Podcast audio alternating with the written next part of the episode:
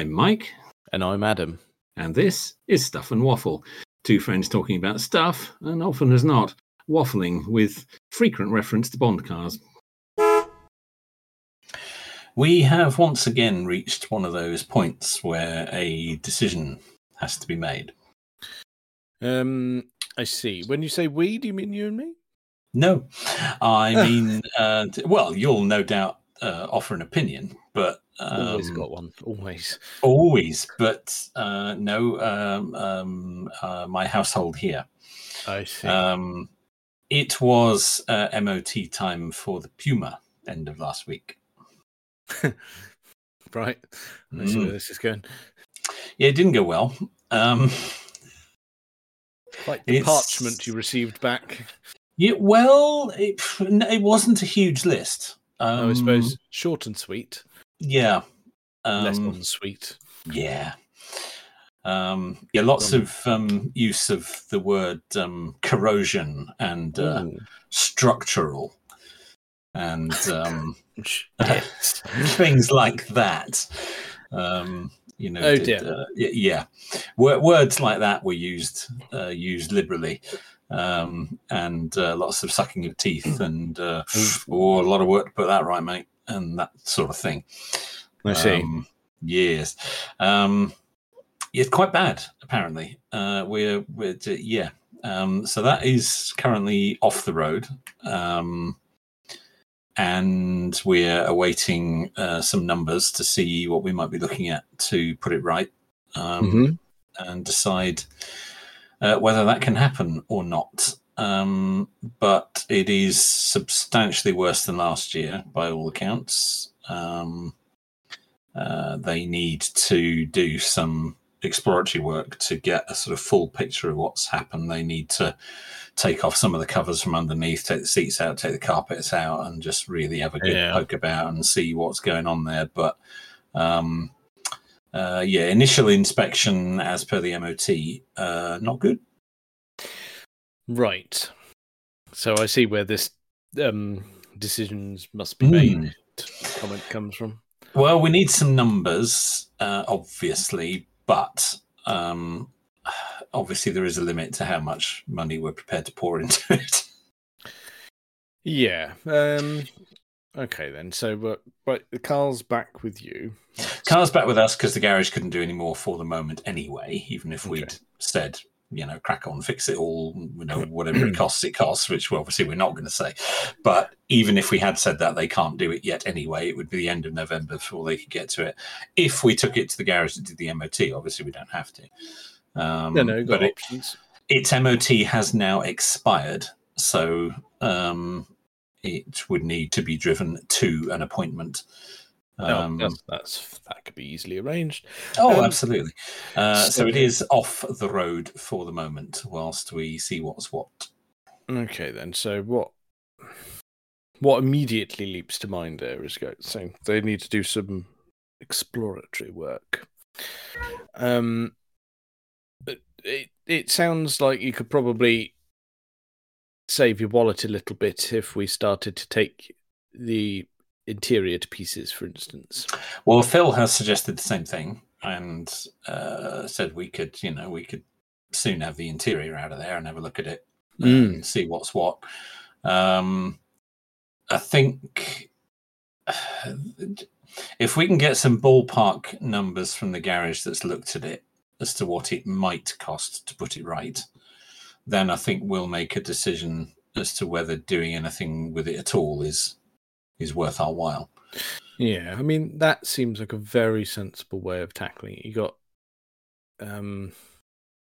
get sort of surplus interior out, be it carpets, door cards, panelling, rear seats, all of that out. I mean, it's quite a simple car, really. There's not a lot to it. But you think, well, what's... However, if that's an hour or two's work, that's an hour or two's work you don't have to pay them to do. You can just drive it to them and then look at it and go, right, this is how much it costs without you having to spend money on finding out how much it would cost. Yeah, indeed. It's a shame, but not a total surprise. No, but It could work out. What they're like. it could be feasible.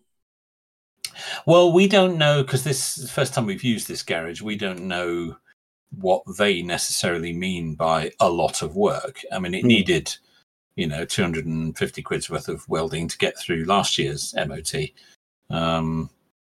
You know, to them, is that a lot of work, or are they, you know, what are we talking? Are we talking 300 quid here, or are we talking $3,000? I don't know.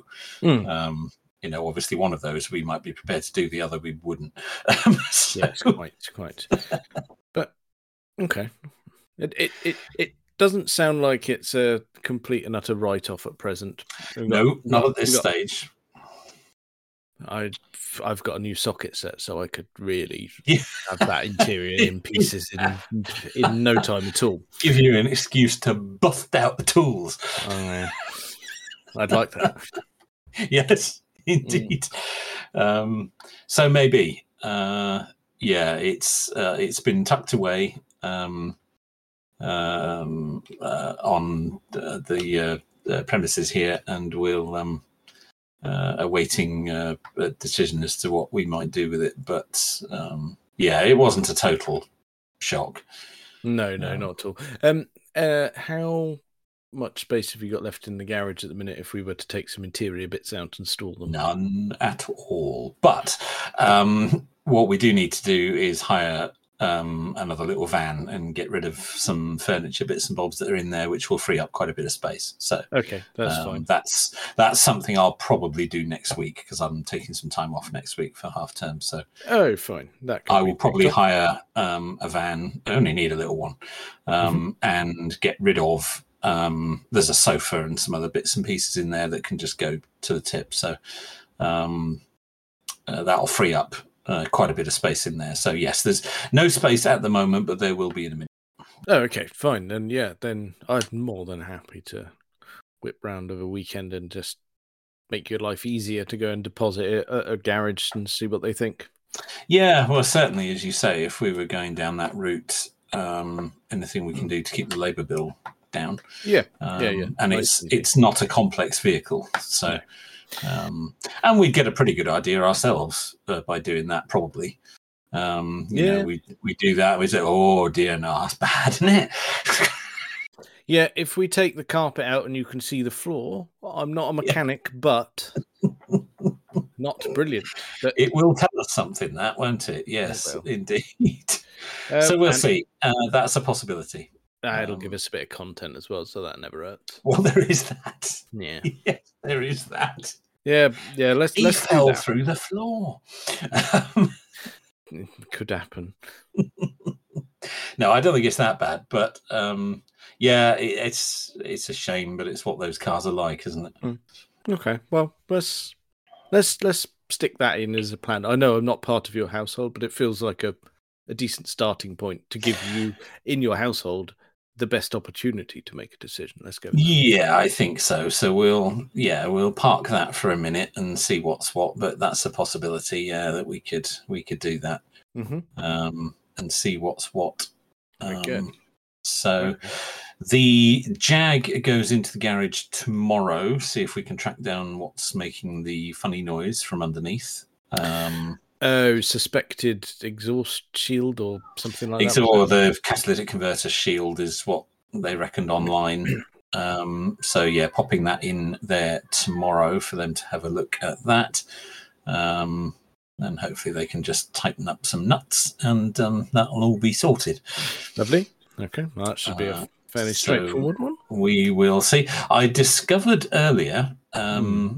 slightly irritating, that I don't have a locking wheel nut key for it. There isn't one in the car. Piss. Yes, because I thought, well, just in case they want to, you know, pop a wheel off, I'll get that out and just put it in the front for them, and then that's nice and easy. Nope. Nowhere to be found. There isn't one. And of course, because it has aftermarket alloys on it, they're not the standard Jaguar locking wheel nuts. I've no idea what they are. Bugger it. Yes. So whether they can be removed by force, I don't know. We'll have to see. My my one's on the Volvo, deteriorated, and he was so cross, the mechanic. He said they all do it. They had to weld a nut onto it. Oh yeah, I've seen that done. Yeah, yeah. So and then turn it through that. Yeah. So they did that. I said, look, right, I apologise for that, but I said, I mean, corrosion's not entirely my fault. So no, it does go on. Yeah. No, I just said to him, look, I will pay you to do all four because I do not have a welder. So no, can't do that on the driveway. No. So just do that and put normal nuts on them. So I have not had locking wheel nuts on that for years. No, I wouldn't bother. But it has them on now, and I don't have the key for them, and I don't know what they are. So I've looked up what the standard Jaguar ones are for that car, and it's completely different. So they're not the factory ones. No. So I don't even know for certain what the wheels are. I've got an idea from the research I've done as to what make they are, but of course the nuts don't necessarily come with the wheels. Yes. Well, maybe worth a question to the mechanic tomorrow. I thought I'll get them to look at that whilst they've got it. And just see if they, because if I've got a puncture at the moment, I am knackered because I can't get the wheels off. Yeah. I've got a spare. There's a spare wheel in it, but no way of attaching it. Yeah, there's no point in tempting fate. If it's going to a garage tomorrow, get their opinion, see if they think it's even vaguely standard. If not, maybe just bite the bullet and get them to do it. I'll just get them to get them out and just put standard bolts in and be done. I'm not bothered about someone nicking the wheels. That seems very unlikely. Just why have the fuss of locking wheel nuts on them these days? Quite. Yeah, it's the same thing I'm on to go. Right, if you've got a really expensive set of wheels, then by all means have a locking wheel nut. But if they're just boggos, no point. No one cares.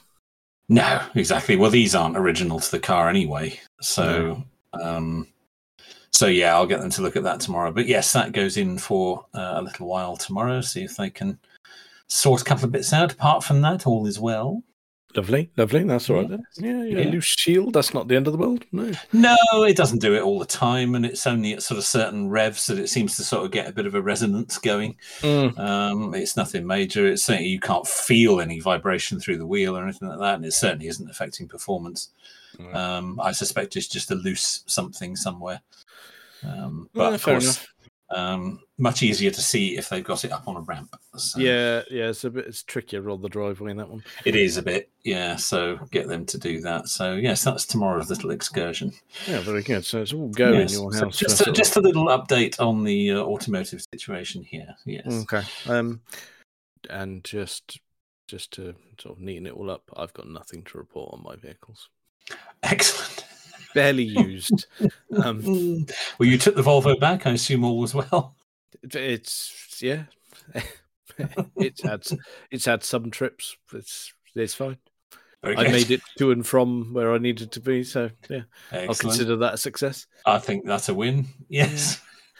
I suppose that brings us on to a promised topic from last week. Yes, we have actually prepared something this week. Yes. Yeah, we said we were going to do a little. Well, there were three things, but we all knew we were going to pick the pre-50s car because it was the quickest and easiest. Probably not easiest. I wouldn't go with that. No, probably not easiest because it's very much out of our area. It's not an era we're particularly familiar with. No, it isn't. But I have ended up with a list. As have I. I've got 7 cars. Yes, and I've got 6 plus a sort of honourable mention, so I suppose I've got 7 as well, really. Oh, okay, that's all right then.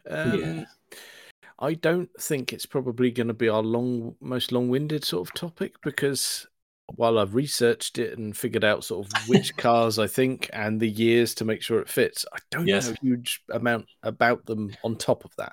No, I don't. I've done some research on each. Well, a couple of them I knew something about anyway, but the others I didn't. And I've done some research, so I've got some bits and pieces. But yes, I don't think any of them were good. Oh, one of them I could go on a bit about, but the rest of the list probably not. No. But that's okay. The way I've done it is I've got my sort of bulk of the list in no particular order. I would already know which one I'm picking. Mine are not in any particular order, and I also know which one I'm picking, and it's the one I thought of last week, right at the beginning, that you didn't guess correctly. That's it. Yeah, I said I'd guess it off air and didn't, and you were wrong. I'm surprised my guess was not correct. Your guess is on the list, but it's not the one I'm choosing. No. Okay, so what I would like to do then, let's not dilly dally. Let's not do that. So, right, my first one, bit of a little Bond nod on this one. I only thought of earlier actually, but I'm first one on the list. It interests me, but I probably wouldn't pick it ultimately. But it's a really interesting car. Yeah, Citroën Traction Avant. Oh, that is a good choice. Mm. That's a very good choice. I know exactly the one you mean. Very popular with French law enforcement. Yes. And in terms of the Bond reference, a bit of From Russia with Love. From Russia with Love, yes, absolutely. Yes, driven by some Bulgarian agents, I seem to recall. Yeah. Yes, a black. Well, they all were black, I think, weren't they? The black Citroën. I believe so. Yes. They didn't refer to it as a Traction Avant in the movie. They just referred to it as a Citroën, a black Citroën. Yes, they did, and he quoted the registration plate. Registration number, which I'm ashamed to say I don't know. Yeah, the number escapes me. Oh, yes. Well, that's all right. At least we're honest.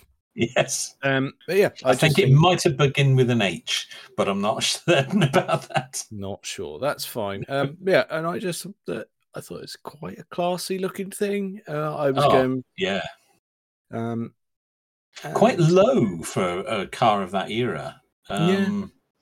And the doors that didn't quite meet in the middle and things like that. And the engines in those became famous, didn't they? They got used for decades. Oh, they went on and on and on with those. Yeah. Am I right in thinking it's the same engine that ultimately ended up in the Citroën DS as well? I was just going to say that. I believe that's true. Yes. Oh, there you go. So yes, I would say significant vehicle then. Oh, very much so, and built in enormous numbers. Mm. It was, I believe, their most successful car to that point, by some margin. But that's kind of where my knowledge runs out. That's all she wrote. Yes. So no, it's a good choice. It's a good choice, definitely. I hadn't considered that, but it's a very good choice. I could have had that myself. Go on, then. What did you have? Well, I've gone mainly British and American on the theory that you would probably go German and Japanese, although you have indeed started with French. So that's okay too. I don't have a German or Japanese car on the list. There you go. Ah, that's interesting because there was one. Oh, I do have German. Of course, I do. Dumbass. Ignore that. No Japanese, though. I'd be surprised if there wasn't. I think I could possibly hazard a guess at what that might be, but I'm not going to at this stage. Well, I'll get it away up front then. The car that you suggested might be the car that I was going to choose, and although it's a close-run thing, it's not. The Jaguar XK120. Yeah, I was staggered that wasn't your choice. It's a good one. Yeah, it's a good one, but no, 1948. So it fits in with our time scale. 3.4 straight six, 124.6 miles per hour, the fastest production car in the world at the time. Mm-hmm. Yeah. And I deliberately left it off my list because I knew you'd have it. So it had to be there. And I thought if there is any crossover on our lists, I'm not going to do it on purpose. No, that's fair enough. No, that's fair enough. Don't know a huge amount other than that. Sir William Lyons, apparently personally tested the prototype at Silverstone himself, and topped out at 120 miles per hour. Did we fact check the little nugget that I thought I knew, that the first production model was sold to Clark Gable? Was that nonsense? I didn't, to my shame. Let me just check that now. Because we do like a movie reference or movie actor reference. Well, I would say not, because apparently I've just found Clark Gable's XK120 was for sale a little while ago, and his was a 1952. Oh, well, that's no then. So it couldn't have been one of the first ones, no, the first one. That's 4 years out. No, nonsense. Yes. Take it away. So, yes, he had one, but it was a few years into production, so no, it couldn't have been the first one. Right. Unless he had more than one. I suppose that's possible, but okay, no, that's fine. Seems unlikely, but yeah, there you go. So yeah, there we are. Really, like all the best things, apparently wasn't even an official project to begin with. It sort of started, in the back rooms, and Sir William Lyons saw it and said, "That's brilliant. We need to work on that." And that's what came out. Oh, so very good. Yeah, there you go. All right, I've got another one on my list, which I've got nothing in terms of sort of facts on it. Okay. Other than I know it exists, I know it fits in the time frame, and I quite like the look of it. There's a lot of this of just going, I like how it looks. Yeah, I've got a couple for that reason as well. Yes. The sort of mid-30s MGF type. Ooh. Oh, classic. Mm. Yeah. I'm just going to look that up. They made one that was called a Magna, which was really quite a cool thing. Yeah, I've just got a picture of that. Yeah, it doesn't get more traditional sort of classic sports car in your head of that era. Just it looks how I think it should look, if you know what I mean. Yeah, 1931 to 1932, yes. Mm. Well, that's a lovely little thing, isn't it? Yeah, tiny little thing, really, as well. Yeah. Well, they were, weren't they? Yeah. Mm. Yeah, ooh. I'm afraid I got not a lot on it, other than it was an inline six, very low capacity. But just lovely thing. That's lovely.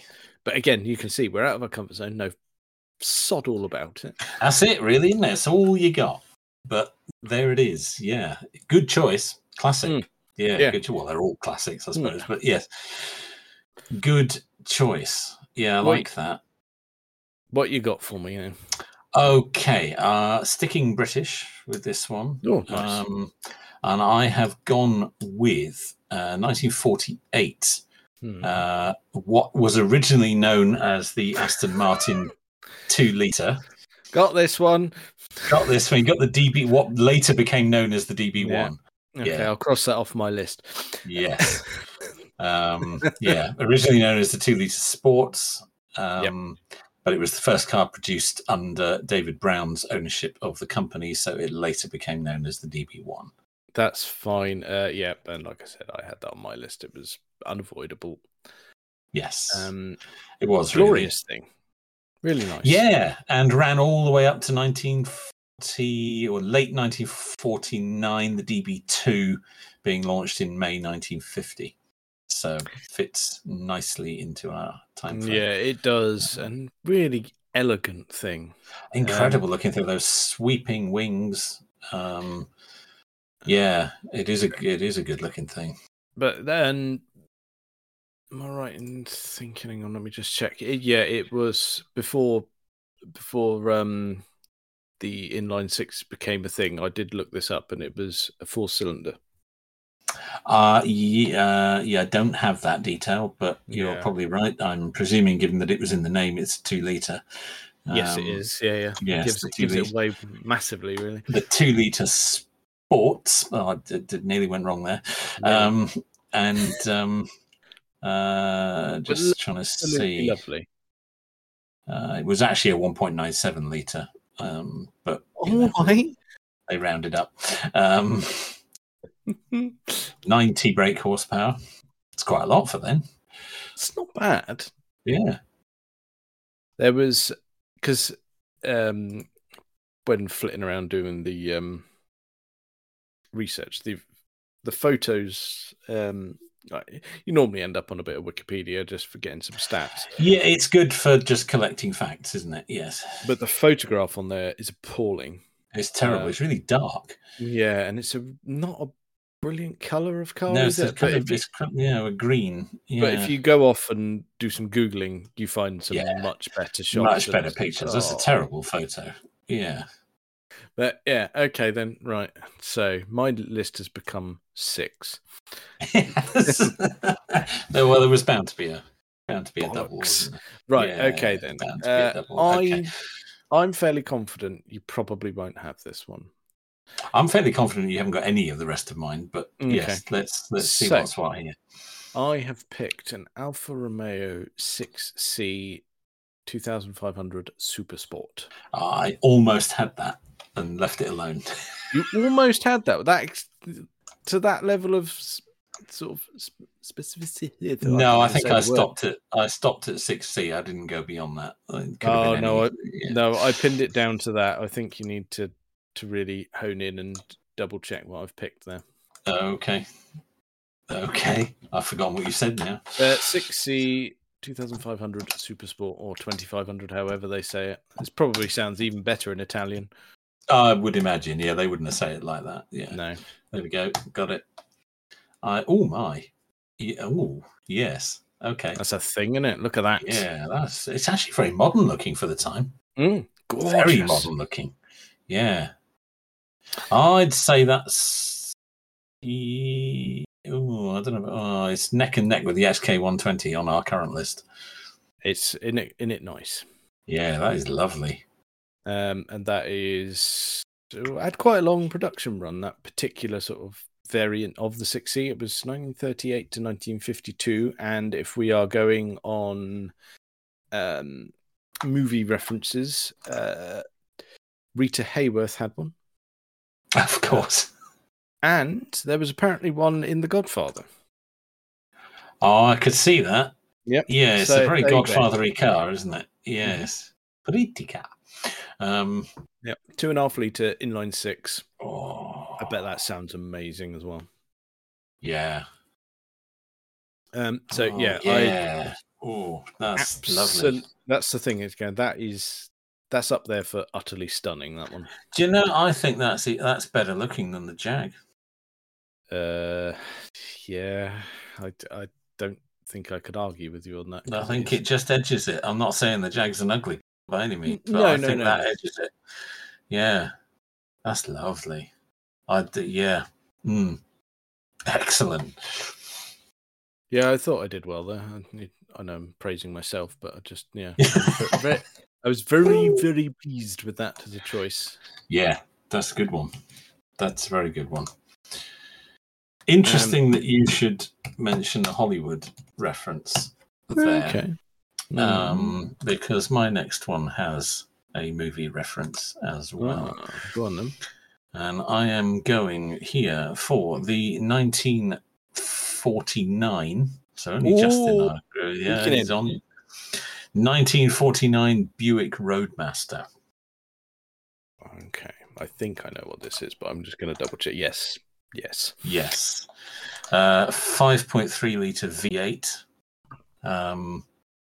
They did it as a convertible as well, but I'm specifically looking at the hard top. And its movie reference was that it was Tom Cruise's car in Rain Man. I was just going to say that. 5.3, definitely 5.3. Yes. Well, yeah. And I picked it for no other reason other than I just think it looks brilliant. It does. It's got that it's that American excess that I would probably more attribute to the cars of the 50s, but this was snuck in there at a 40s. Well, the American design at this time, I think, was quite ahead of everyone else. You look at sort of what we were producing at this stage. I think that's a lot more modern looking, certainly larger. Yeah, it's a big one. It is. But yeah, it's terrific. I approve. You've done exceedingly well choosing that one. Actually, I didn't. I'll say it now. I don't think I've got. Let me double check my list, but there's nothing American on it. The remaining items, the rest of mine are all American. Actually, well, yeah, actually, we know that you are a closet American, aren't you? We have established that before, haven't we? Yes. Yes, it's well documented, which is fine. It's fine. Absolutely fine. Yeah, I can't fault you on that. It's a striking looking thing. Oh, it's a big old thing, isn't it? Yeah, it is, and it will have had, what we would deem an enormous V8, but I'm assuming small block by their standards. I would think. Was also available as a station wagon. Oof. With all the wood on the sides. Just going to ask if there's some wood panelling involved. Yeah, wood panelling, white walls. Oh, lovely. More chrome than anyone has a right to. Mm-hmm.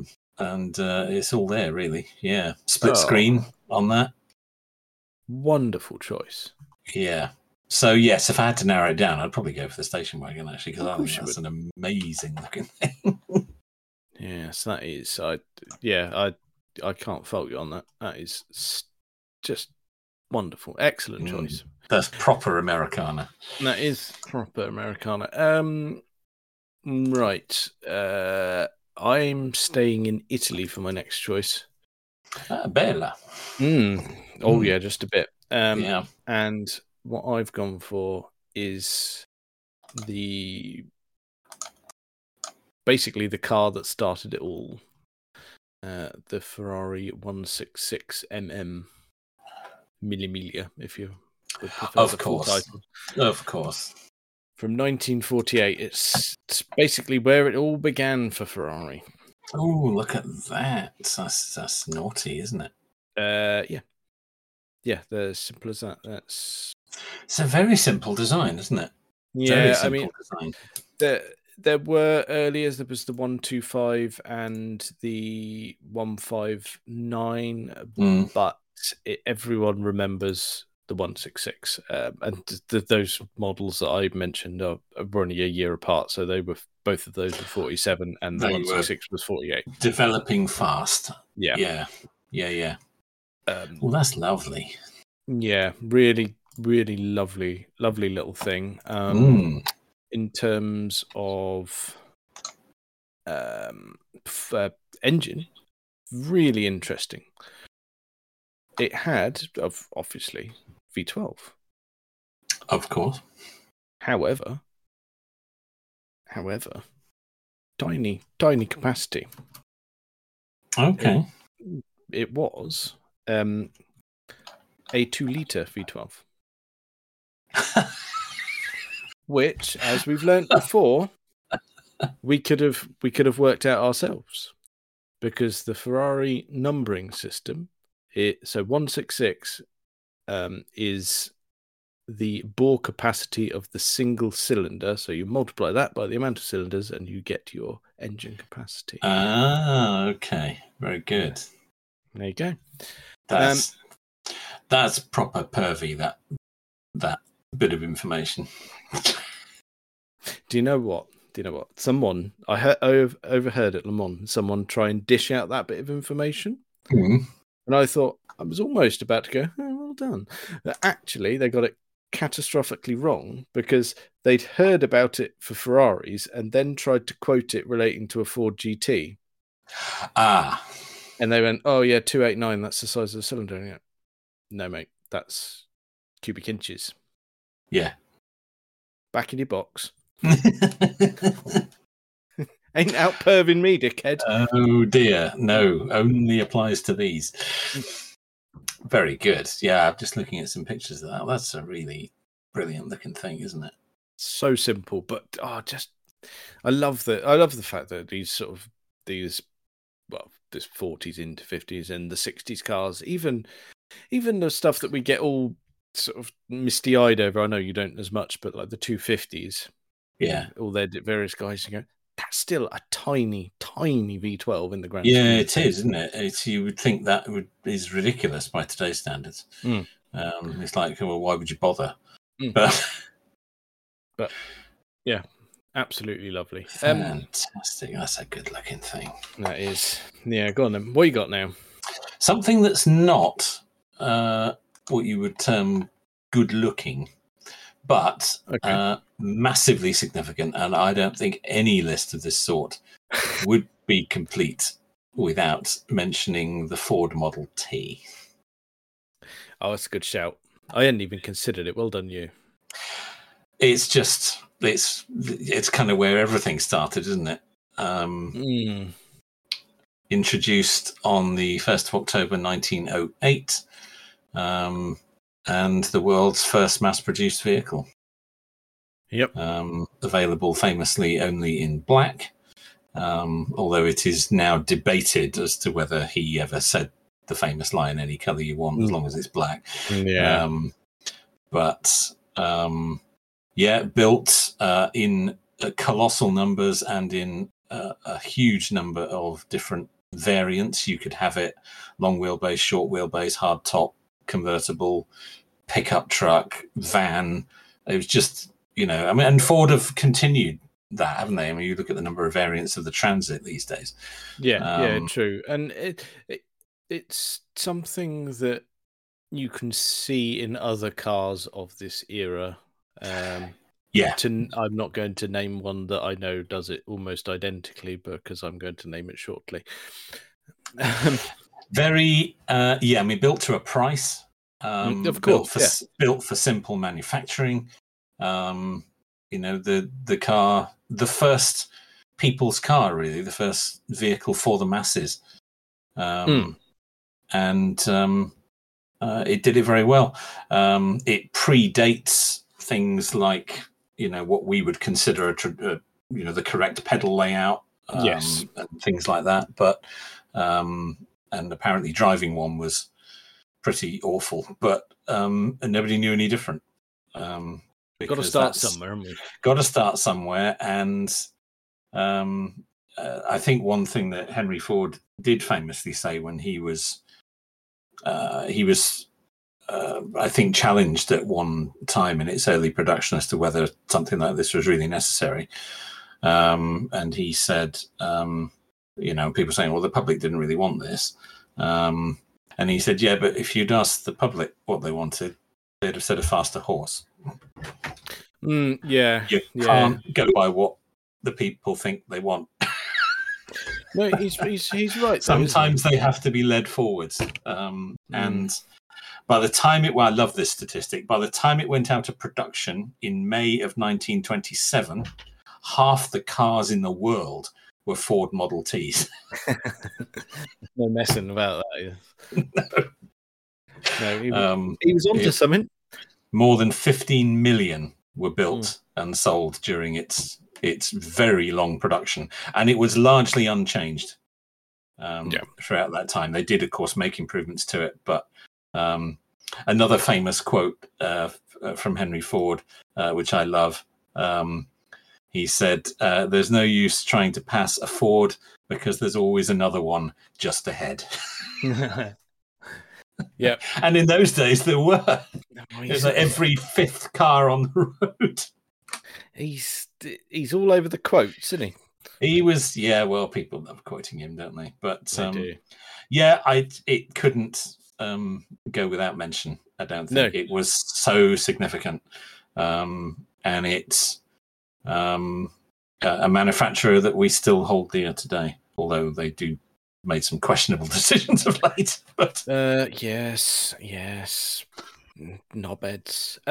Yes, but a massively significant vehicle the motor car, and yeah, there it is. Glorious. Yeah. Good choice. I would like to maybe. I don't know whether I would sort of say this was the British equivalent, but the reason I put it on my list because it sold in big numbers, perhaps not as big as a Model T. Mm-hmm. My granddad had one as his first car, and that would be the Austin 7. Yeah, I would say you could make a case for that being the British equivalent. Yeah. Yep. Slightly later in the timeline, it was made between 1923 and 1939. Nearly 300,000 were sold, I think. Yeah, and I mean nothing again, like the Model T's numbers, but no. Yeah. But like the body styles, for instance, there was the Tourer, the Saloon, the Cabriolet, the Coupe, the Van. They built very much on similar principles to the Ford. Yeah. So not only is it cool in that respect, and it's the fact that I got the family ties there because he always spoke so fondly of it because it was that level of independence. Yeah, and that was hard to come by. It was, and I mean, bear in mind the production run of the Austin 7s ended in 1939. He didn't get his until late into the 40s. Right. Because he was born in 1923, then he was in the war. He was a soldier in the war, and then by the time that was all done and dusted, and I think by the time that he was out of the army and back doing sort of civvy work, it was I think sort of 48, 49 by the time he sort of had a bit of a family and decided to get a vehicle. That would seem reasonable, yeah. But he was well placed to run the car because he was very mechanically minded in the army. He was in the Royal Electrical and Mechanical Engineers. So nice. Knew his stuff. So not only could he have a car, he could keep it going without any real issues. Yeah, again, important in those days. Yeah, definitely. And it's the one reason why if I ever got sort of a bit of money in the pocket and I've got myself a car that I really want. I mean, you get your family car, but like the toy. Yeah, I know what you mean. There was then a bit of additional money, I would love to put one of these in the garage. Yeah, like you say, not your sort of thing at all, really, but no. For sentimental reasons. Well, it's not going to take up a lot of room, is it? You could probably pop it on a shelf. Yeah. It's close quarters in there, so I would. Yes. I'd love to get one because I believe he had the. I think he had the Tourer, the photos that I saw. I'd love to get one. I can understand that. I can understand that. But yeah. One day, because they're not as ludicrously priced as you might think. Oh, not at all, no. And if you get one that maybe needs a little bit of work, even less so. Yeah. I mean, you could probably buy enough parts to build your own. To be honest, probably could. What I would say is that one is just in second place. The remaining item on my list, it did. After much deliberation, that hit number one. So, okay, where are we in your list now?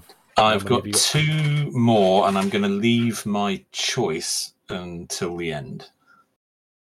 Okay, so if you do your one remaining one before your choice, then that links us in well, then, doesn't it? Well, I am going to a manufacturer again from America. Mm-hmm. And I'm going with Duesenberg. Okay. No list for me of this nature cannot contain them. American racing and luxury car manufacturer based in Indianapolis, founded by Fred and August Duesenberg in 1920. And they produced some very clever and very extravagant stuff. And enormous. and enormous. There are two at the Haynes Museum, as you know, and they are colossal. They almost need their own building. Yes, they do. They are enormous. I am going to narrow it down to one particular model. Yes, please do. Which is from prototype appeared in 1927, but the first cars weren't delivered to customers until 1929, and that was their Model J. Yes. I'm aware of this one. You are aware of this one, yes. Now, specifically, there were a number of different models of it, and it was quite a powerful car for its day, capable of a top speed of 118 miles per hour. I wouldn't want to do that in it. No, that's a wild ride. Yeah, that's not for me. No. They'd put one of their 1920s racing engines in it, which was manufactured by Cord, who were another American manufacturer of the time. Mm-hmm. I think there's one of those at Haynes as well. 265 brake horsepower, which again for the time is pretty beefy. Yeah, absolutely. But there's a special edition which actually is mentioned on the Wikipedia page, but also singled out elsewhere. The Jay Walker La Grande Torpedo Phaeton. Bloody hell. There's a lot going on in there. But it was, I believe, the most powerful car they made to that point. And I'm assuming they've got a bit of supercharging history, haven't they? I believe so, yes. Yeah, they liked a bit of that. Yeah. Yes, they did. Well, they were a racing company, so they were all about the engines. Hence the kind of specs we're talking about for this one. But then they also wanted to offer luxury that was unrivaled. Certainly the models, you know, this one's a smaller car, kind of, it's like a sports car, if you like. But some of their larger models, they did a Model X. They did, which has also been used again for an enormous vehicle, a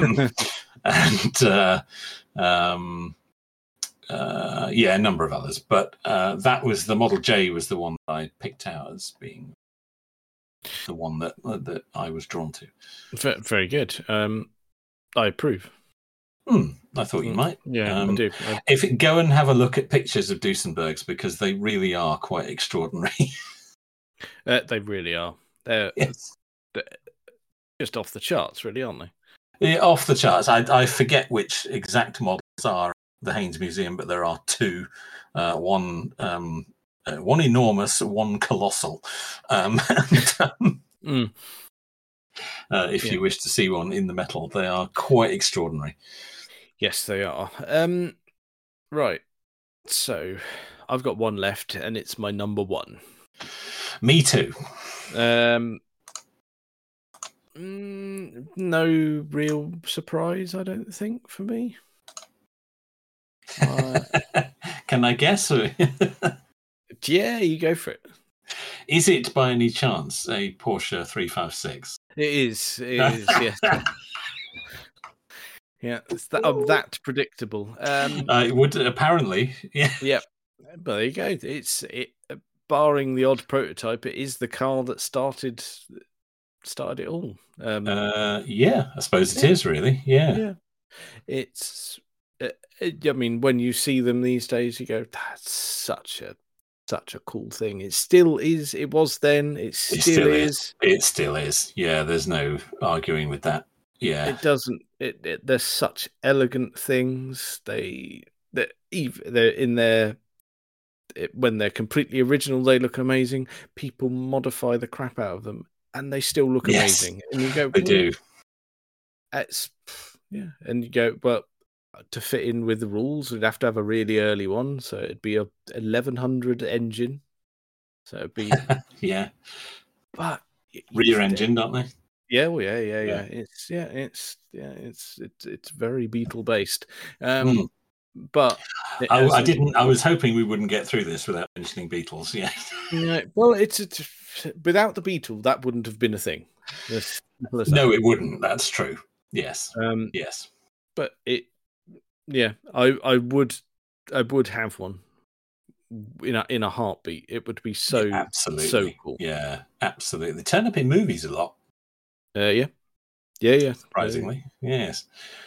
But, and when we were at Le Mans Classic, there were just quite a few, and it wasn't even overload. I stopped and looked at every single one. I mean, Ben was bored senseless, but I don't care. Did he not get that? He's not really a Porsche person. Although I did have him at the end of the trip. He could tell all of the different 911 variants. You schooled him in the ways. I did, and I've tested him since, and he still retained it. And he said, "You realise that's taking up valuable space now." He said, "We're heading into our 40s now. We can't be using up space willy nilly." No, something else has been shoveled out to make room for that. Yes, but the trouble is, you don't know what. No, it won't become apparent until you really need something. But it'll be gone. That's very good. Yeah, and I think I knew you'd choose one of those. I knew you would. I think if it were me, if I was getting really pervy about it, I'd be torn about having either a black or a silver, but either colour would be a red interior to go with it. Yeah, good choice. But yeah, that'd be me. Right, go on then. Because I thought you were going to pick an XK120. So this is... I'm intrigued. It would be harder to get further from the XK120 for my final choice. You'll kick yourself when I say probably. Oh, probably. And I will...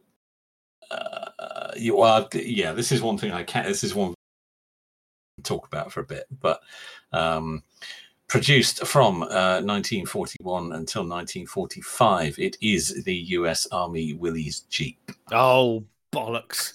See, told you. And it is Willys, not Willis, as people like to say these days. It never was called Willis, it is Willys. Yeah, it is the funny word. I will not mispronounce it. I am very disappointed in myself. The car that won World War II, as General Eisenhower, later President Eisenhower, said. I see. Yes, I mean that's a debate, but yeah. Built in colossal numbers, just under 650,000 were produced. Bloody hell! 360,000 produced by Willys Overland, and just under 278,000 produced under license by Ford, because the U.S. Army needed more and more of them, and Willys Overland were at production capacity, so the government handed the license over to Ford and said, you better start making these as well, which they did.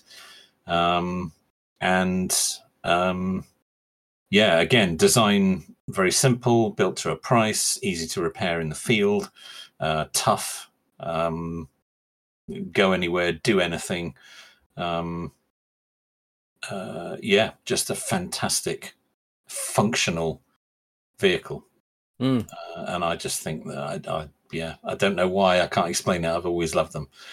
You do. You it's all right. You don't have to explain it. Yeah.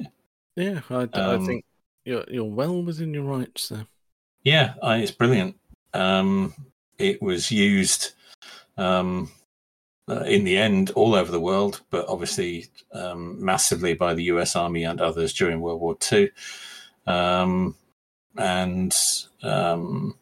Just looking at some more details here, the General George Marshall, Chief of Staff for the US Army during World War II, called it America's greatest contribution to modern warfare. In 1991, the Willys MB Jeep was designated as an International Historic Mechanical Engineering Landmark by the American Society of Mechanical Engineers. It's as significant as the Model T Ford, potentially even more so. It's debated where the name Jeep came from. They think that was a bit of slang because it was never officially called that.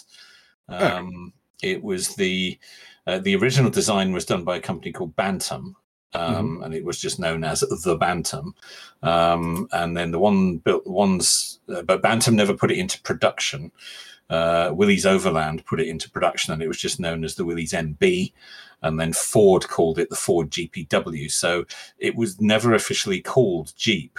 They're not sure where that name came from. They think it might have been an amalgamation of general purpose vehicle. It was known by the army as the quarter-ton light reconnaissance vehicle, so no reference to it there. Another theory is that it was named after a cartoon character of the time called Eugene the Jeep, who could go anywhere and do anything. And they think it may have come from that. But after the war, Jeep was trademarked. And of course, taken on by General Motors and became a company that obviously still exists today. We still have it. And you can still see elements of the original Willys Overland, even in the modern day Wrangler. It's still there. That's that design language. It's sort of akin to Defenders, 911s. It's still there. It's that thing that you can see the lineage, can't you? You can see the lineage. Yeah, absolutely. The iconic vehicle of World War II. Really, it's in all the movies, all the TVs. You know, it's everywhere, and they were everywhere after the war. Of course, they were just abandoned all over the place in all the various forms. There was, modified versions. They carried weapons and supplies. There was even amphibious versions of them, known as the SEEP, which is quite. And of course, Ford, I believe, because Ford built the amphibious versions. Again, under license, and they called it the SEEP. There was 12,700 amphibious versions were built by Ford. But of course, they were just strewn all over Europe after the war. And most famously perhaps, was the inspiration for the original Land Rover, as the boss of Land Rover had one, an ex-US Army World War II Jeep that he had on his farm. And... loved it so much. We need to make something like this. So the original Land Rover was inspired by the Willys Jeep. But I just think it's brilliant. And I have had the privilege some years ago of driving one. That's cool. Yeah, I remember you saying. Yeah, only sort of round and round a yard, not for very far. And still counts. It still counts, absolutely. Very uncomfortable, but I can imagine it's a little bit unforgiving on the posterior. Not good in the seat department. 3-speed manual, top speed I think of 25 miles an hour. Yeehaw! Yeah, but of course that's not. It's not a racing car. That's not what it was for. No. But it sort of inspired the entire four-wheel drive off-road category of vehicle. It's where it all started. It's where it comes from. I think we've had a lot of those today, haven't we? Yeah, we've gone back to our origins with a lot of these. Liked it. So, and that would be my choice. What an interesting two-car garage we've ended up with there. Very. Both quite small vehicles. I think ends of the automotive scale, really. But that's it. I mean, depending on what's called for a given weekend, I think what one or another do anything with those two. Yeah. Yes, absolutely. Okay, well, absolutely do anything with those. To be honest, if I wasn't so dense and figured that one out, we could have probably wrapped this up almost immediately, wouldn't we? But yeah, there we go. That's probably, but this has been more fun. It has been a lot of fun, and I think we've learned a little bit. But we will be needing, let's face it, quite a small double garage to fit those two in. We're not going to need a lot of space for those two, no. Absolutely. My choice, if it goes wrong, you can mend it with a bit of string and a hammer. Yours, perhaps a bit more precise tinkering. I wouldn't even go that far, to be honest. It's not complex engineering under those. No. Yeah. Okay. Nope. So I like where we've arrived. Yeah, I'm happy with that. Yeah. Yeah. I'll take that. But yeah, but anyone else who's, well, we know that quite a lot of our listeners are in and around our age, so it would be interesting to see what they feed back with. And as we discussed last week, Chris, it would be wonderful if you could let us know what you think your favourite would be, because this is your area of expertise. I would be very interested to know that. Do let me know, and we will discuss it. Yeah, I'll be very interested. Back next week. Yeah, that's a good place to end it. We'll have a decision from an expert of this era next week. And let us know what you think of our choices and what you would have chosen. Definitely. Yeah, sounds good. Well, I think that's probably enough of that for this week. Check us out on all the various social medias and things. Thank you very much for listening.